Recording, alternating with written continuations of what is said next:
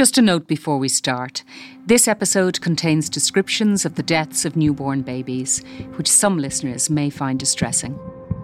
A nurse accused of murdering seven babies and the attempted murder of ten others has pleaded not guilty at Manchester Crown Court. After a mammoth nine-month trial, the jury has finally been sent out to deliberate in the case of Lucy Letby.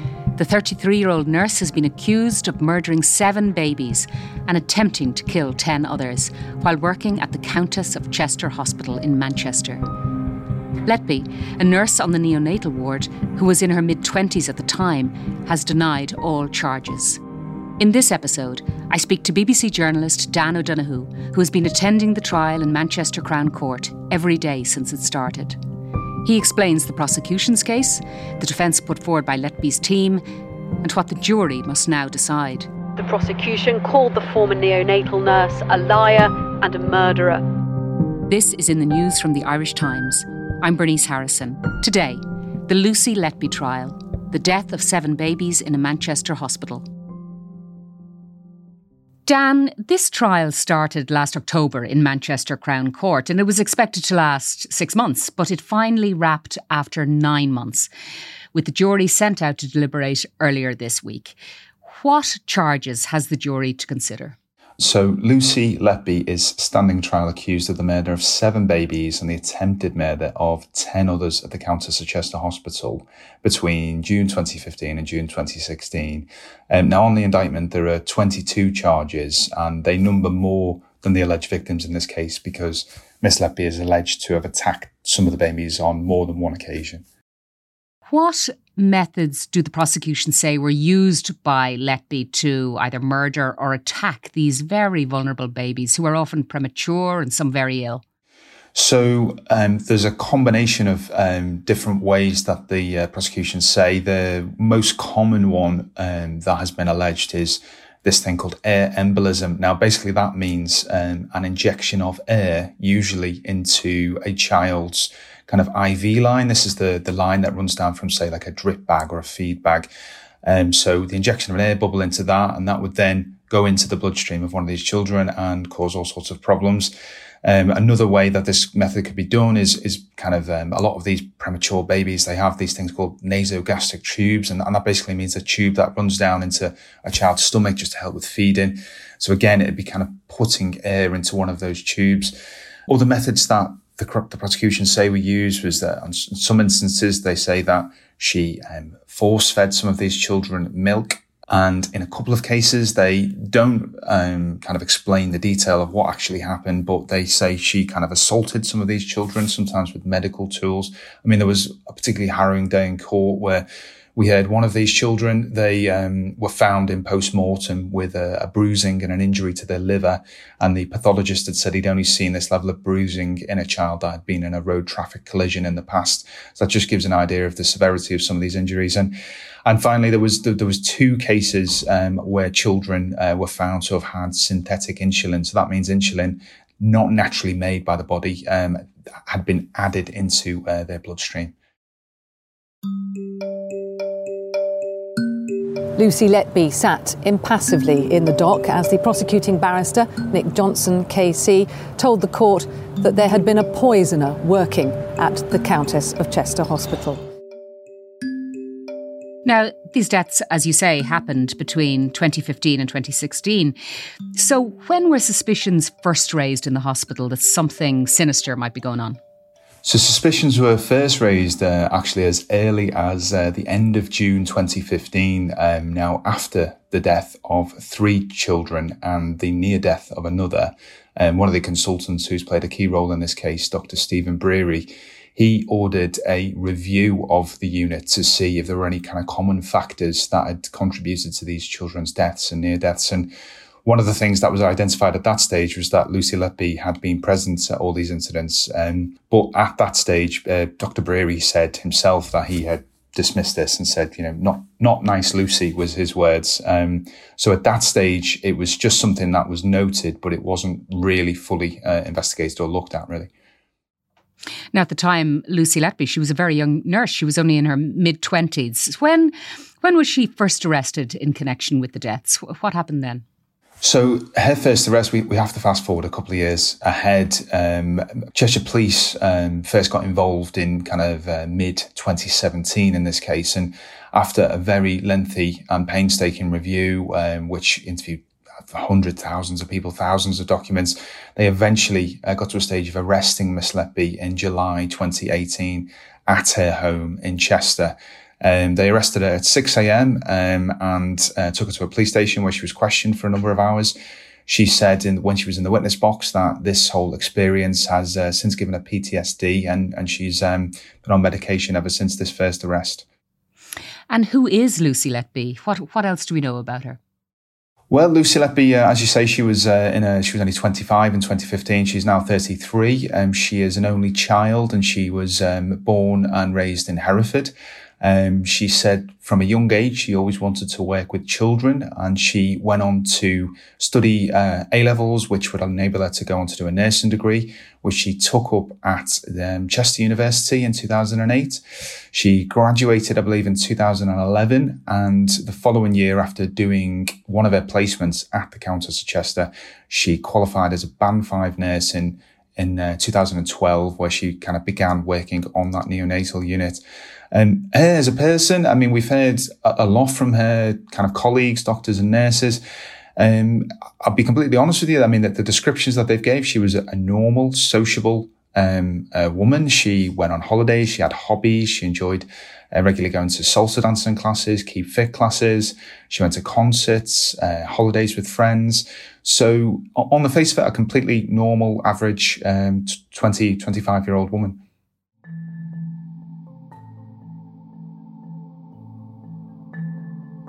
Now, I suppose one of the reasons why the, the trial has lasted so long, nine months, is because they're going through each of the cases of each baby. And as we know, they're seventeen. So, so that's why it's taking so long. But we obviously can't go through each of the cases. But can we maybe look at, at some? So what happened in the case of the triplet baby boys who Lucy was looking after after she returned from holiday in Ibiza? So, yeah, as you say, these these were um, triplet brothers, um, and this is, um, just to place it in time, this is late June twenty sixteen. Lucy Letby had um, been away on holiday to Ibiza with friends.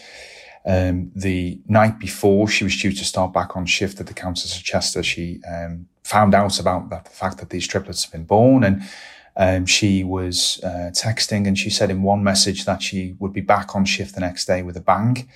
Um, that very next day, um, the first of the triplet brothers, um, as has always been described in a lot of these cases, these were clinically stable babies under close observation. In the case of uh, child O, they heard that he was stable up until the twenty-third of June. He suffered a remarkable deterioration, that's the word of the medic on duty, and Uh, collapsed. He suffered further fatal collapses that day, um, and eventually uh, didn't respond to resuscitation and died. The case of Child P, the, the, this um, this boy's brother, um, the very next day, so less than twenty-four hours later, very similar situation where this child was again stable, um, and he collapsed inexplicably and didn't respond to resuscitation and was pronounced dead. Um, now, medical experts in both of those cases said that their deaths were consistent with these children um, being given additional amounts of air. I think, you know, th- these two cases really, uh, they, they were described by one of the consultants who has, he was a senior consultant at the hospital, he's since retired, um, a man called John Gibbs.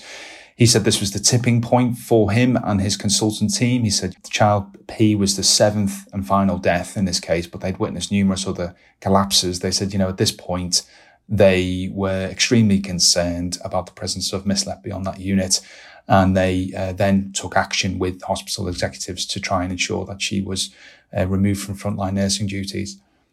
But before that, we heard that two babies, baby F and L, in the neonatal unit, they were poisoned by insulin. Can you tell us what happened there? So the child F, um, This uh, baby, the, the, the prosecution say that he received insulin through, it's a thing called a T P M bag, which essentially is just uh, a drip bag with um, which supplies nutrients and, and various foods and things to uh, premature babies. They say that this bag was tampered with and insulin was added to this bag, and very similar for child L. Both these bags were infected somehow with insulin, and they were hung, and they caused extremely high levels of insulin to be found uh, in these children's blood uh, on analysis.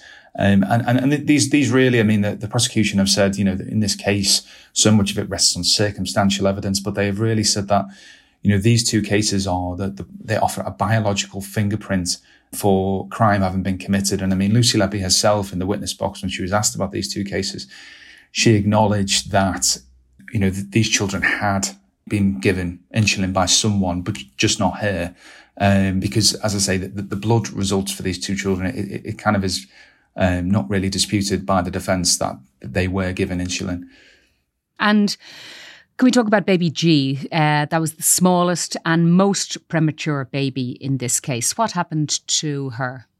As you say, baby G, she was uh, born in uh, May twenty fifteen, and and she, um, as you say, was was you know one of the, the smallest and most premature babies. And she did have a number of um, suspected infections uh, in, in the first few weeks of her life. Um, and she was transferred out of the Council of Chichester to an, another hospital nearby uh, for more specialist treatment. Uh, but she was eventually transferred back, and um, she was okay until the seventh of September twenty fifteen, when she uh, was found to have projectile vomited. Now, this was something that, you know, has been poured over in um, in, in, in the evidence, because, you know, it's been pointed out that this is a, a very small baby, and, you know, the experts have said really would be kind of incapable of, of projectile vomiting to the level that she did. Uh, they say that, you know, Miss Leppey overfed this child with milk.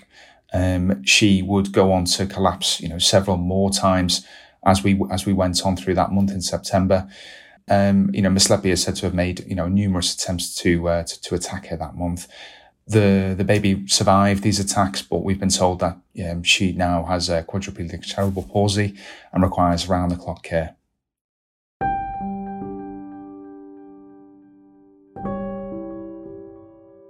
So let's look at the prosecution's case. The prosecution maintained that each time a baby collapsed or became seriously ill, Lucy Leppey was on a shift.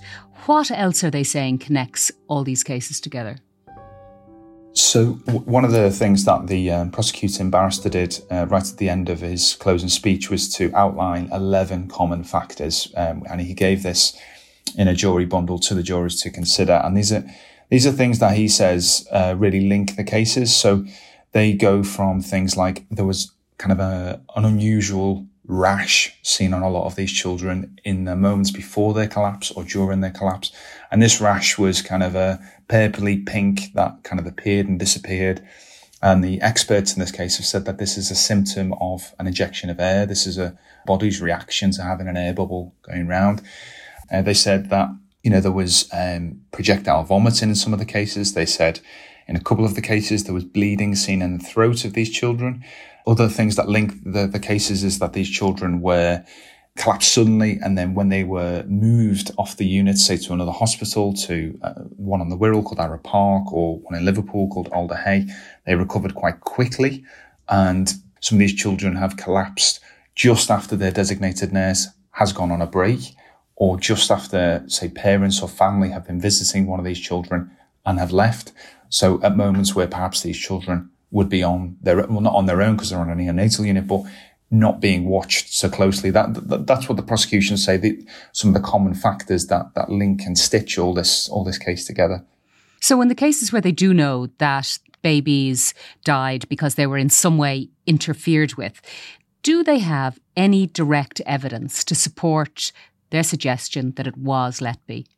They don't, and that is a, a big point of this case and something that her defence lawyer has made, you know, front and centre of his closing speech and his opening speech to the jury, that there is no smoking gun, so to speak. There's no direct evidence. You know, in, in many cases, many murder trials, there'll be such a, such a level of kind of forensic evidence, maybe eyewitness testimony, C C T V.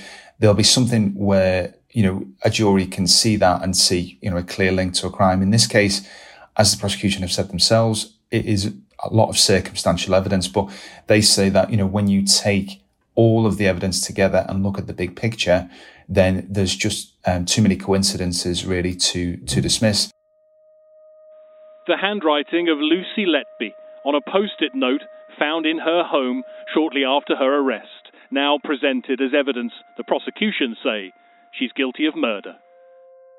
Prosecution has also shown the court notes written by Letby and some diary entries which were found in her home. What did they say?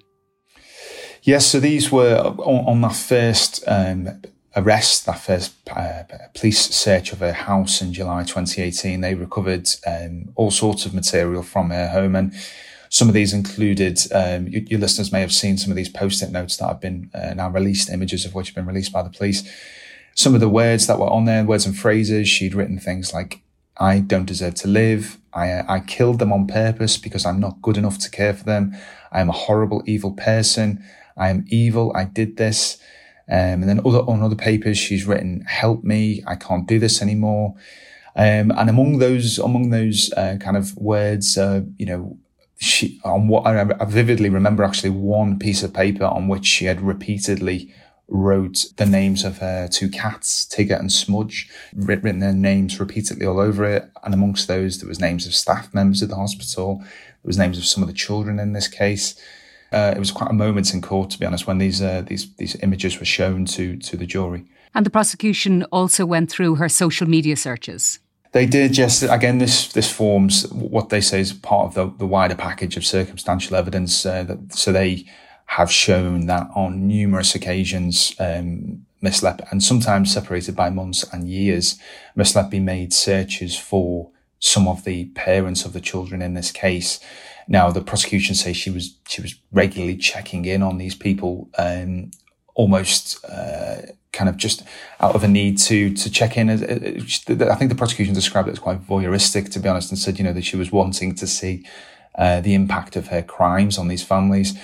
Now, the defence completely disputed this and, and pointed out that, you know, in addition to these parents, she searched for many, many, many people who are not connected with this case, um, just in her day-to-day life. She, and she said when she was in the witness box that social media searches was just something that she did. It was, it was a habit of hers. She would meet someone, uh, not even, you know, know them that well, and she would just have a little look and, and, and a nose on Facebook, really, to see uh, what they were like. So this is something that has been given reasons either side, and um, it's, it's it's a difficult one for the jury to, to weigh up and decide on, really. Has the prosecution identified any motive? They have not directly given a motive. They, they've made a couple of suggestions. They have uh, suggested that uh, Lucy Letby enjoyed, uh, I think their phraseology was a playing God. Uh, they said she was someone who liked to be in control of the situation, and she enjoyed the fact that she was causing these collapses and um, having that knowledge of what had actually gone wrong and what contributed to, to, to this. I mean, there was some other suggestion as well that, I mean, you know, uh, one of the witnesses in this case is a doctor who cannot be named for legal reasons, but there was repeated suggestion that Miss Letby was uh, had some kind of infatuation with this doctor, and they would uh, regularly talk over, over over social media. And there was a suggestion that perhaps she had caused some of these collapses in a bid to get his attention, as sometimes when he was on the unit, he was in different areas of the hospital. And when one of these children were to collapse, he would sometimes have to respond. So that was another suggestion made. Um, but no, that there's not been no outright um, reason given for, for why she's allegedly perpetrated some of these acts. Coming up, the case put forward by Letby's defence.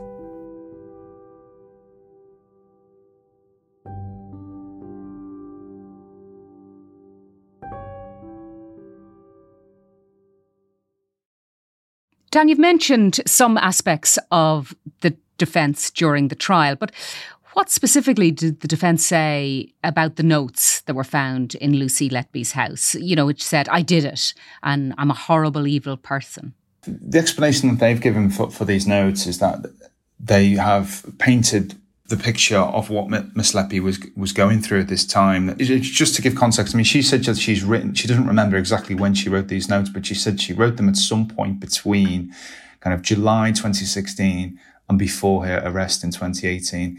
Now, immediately after the triplet brothers that we spoke to about earlier, the, the week that followed, she was moved into a clerical role and away from her frontline nursing duties. And this is someone who, you know, really from, from everything we heard about her, she was someone who was passionate about nursing, and this brought a lot of anguish to her. That her job was a major part of her life. And she was moved to this uh, administrative role away from, as she said, all of her friends, and, and she described them as her family, her and nursing colleagues. And she was given essentially a desk job in another part of the hospital. Now, on top of that, she had uh, various questions being asked. She knew, she, she at this stage, she knew of, you know, allegations that were starting to swirl about her in relation to some of these children.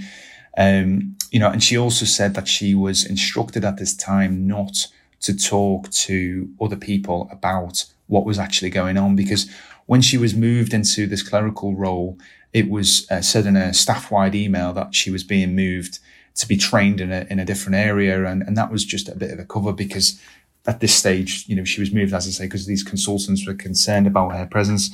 So that that was the background, really. And, and the defence say that, you know, she, she just, you know, wrote these things down, never to be read. It was, she said it was, they said it was just more an outpouring from her, really, to try and get things off her, off her chest. And she, she'd written things like, you know, she, I am evil, I did this, because they say, well, you know, the allegations that were swirling, you know, she felt they were evil allegations that were being said about her. And it, it, it got her into such a state that, you know, she felt perhaps, you know, she was evil. Maybe she was incompetent. Maybe something had happened that she had contributed to these children's deaths. And, you know, in the witness box, she said, you know, the, the, the pressure of this situation, you know, it, it, it led her to consider suicide at one stage. So it's a, you know, she, she basically said that she just wasn't in a very, very good place mentally when all these allegations were being um, levelled at her.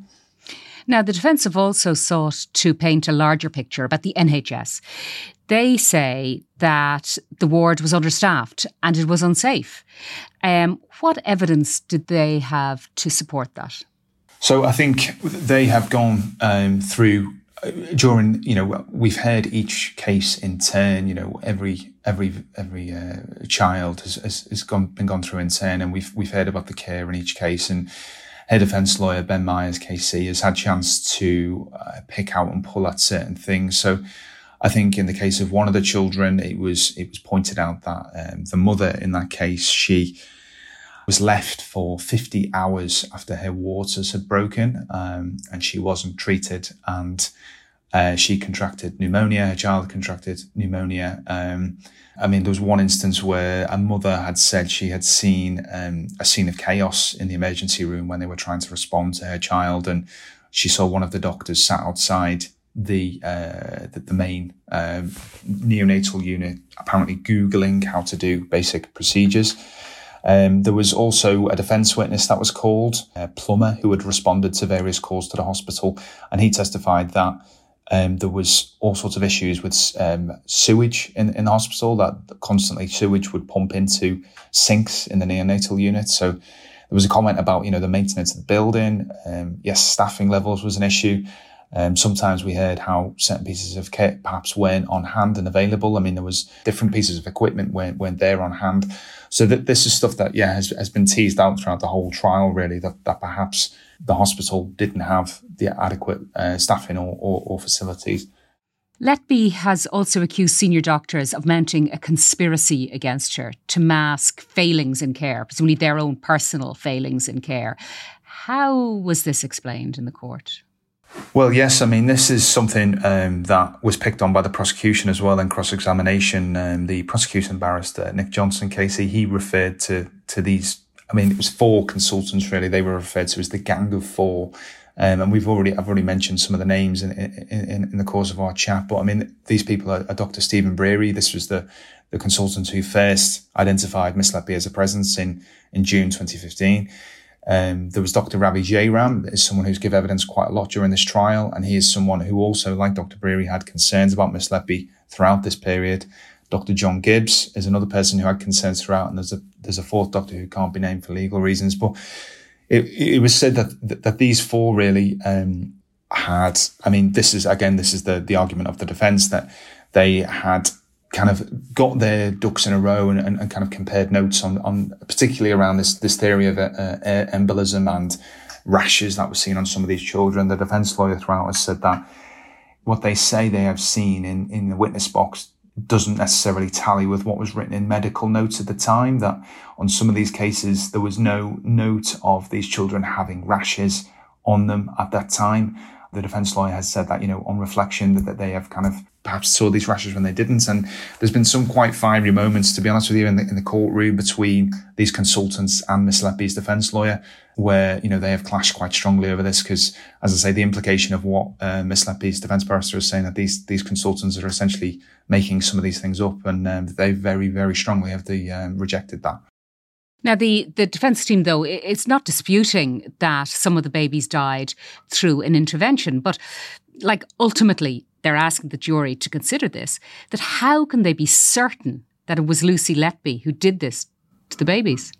Yeah, one hundred percent. You know, that they've said that, you know, that Lucy Letby is a is a dedicated, hardworking nurse, and, you know, the the claims that have been made against her just doesn't stack up in evidence. I mean, I think one of the things that has been advanced strongly to to almost prove her guilt is those two insulin cases that we spoke about earlier, that, you know, it's beyond dispute, really. The defence don't dispute it, that there was insulin in these children's blood, but her defence lawyer pointed out that these uh, bags that were hung, uh, that were meant to be infected, uh, they were changed at numerous times throughout the night shift when Miss Letby wasn't on shift.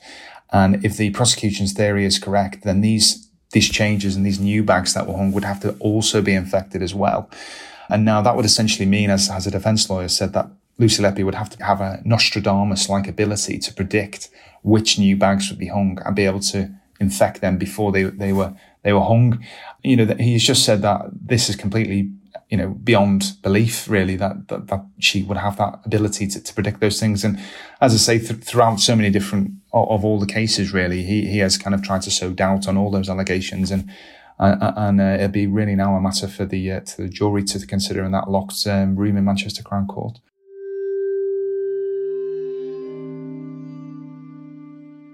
Lucy Letby was on the stand for three weeks, which is gruelling. I mean, what what was her demeanour like? Well, I mean, she is someone who, you know, we we were told, I mean, the jury have been told that, you know, she's someone who suffers with P T S D and she's on medication for that. And, you know, she has a, a condition called hypervigilance as well. So she's quite sensitive to movement. Um, so I think she did struggle at first to um, focus in that witness box.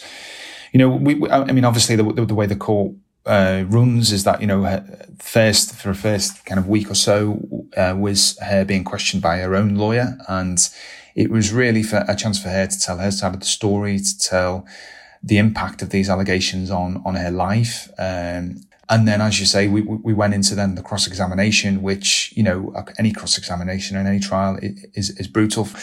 I mean, just, just to give you an idea of the, of the gear change, really. Um, I remember it was quite a moment in, in court when, you know, her defence barrister asked her last question and Miss Letby was in tears, kind of having responded, just talking about the impact of, of, of this on her life. And the first question from the uh, Crown Prosecutor who stood up uh, was to ask Miss Letby um, why she only cries for herself and not any of her alleged victims. Um, you know, so it's quite a gear change immediately. And, um, you know, Miss Letby was then taken forensically back over every case again. Um, and repeatedly, you know, she was she was told that, you know, she had murdered these infants, so she had to repeatedly deny that that allegation. So it was an in- incredibly, you know, I think uh, difficult uh, couple of weeks for her to to sit there and field those questions. Breaking news now, because the jury in the trial of former neonatal nurse Lucy Letby, well, it's uh, been sent out to consider its verdict. So early this week, the jury was sent out to deliberate, and the judge was very clear. He asked them to deliver unanimous verdicts on each of the twenty-two counts on the indictment.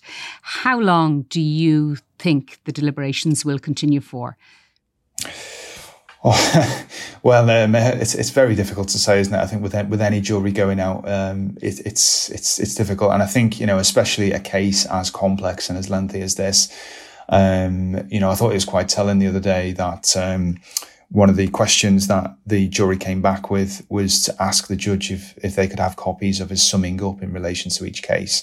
And uh, they were told no, as, you know, obviously it's very important for them to to go back over all the evidence and consider, consider everything. But, you know, we're, we're talking, you know, months and months of evidence here. You know, just to give you an idea, you know, with each case, I mean, there's kind of six hundred slides in each case that the police have kind of minute by minute uh, broken down with each single slide. There's various documentation that um, supports it. So I mean, I, I honestly couldn't say. I mean, if there's, there's there's some people thinking a week, two weeks, three weeks. If it, it's, it's um, really too difficult to uh, to say, really. But um, we'll, we'll have to we'll have to wait and see.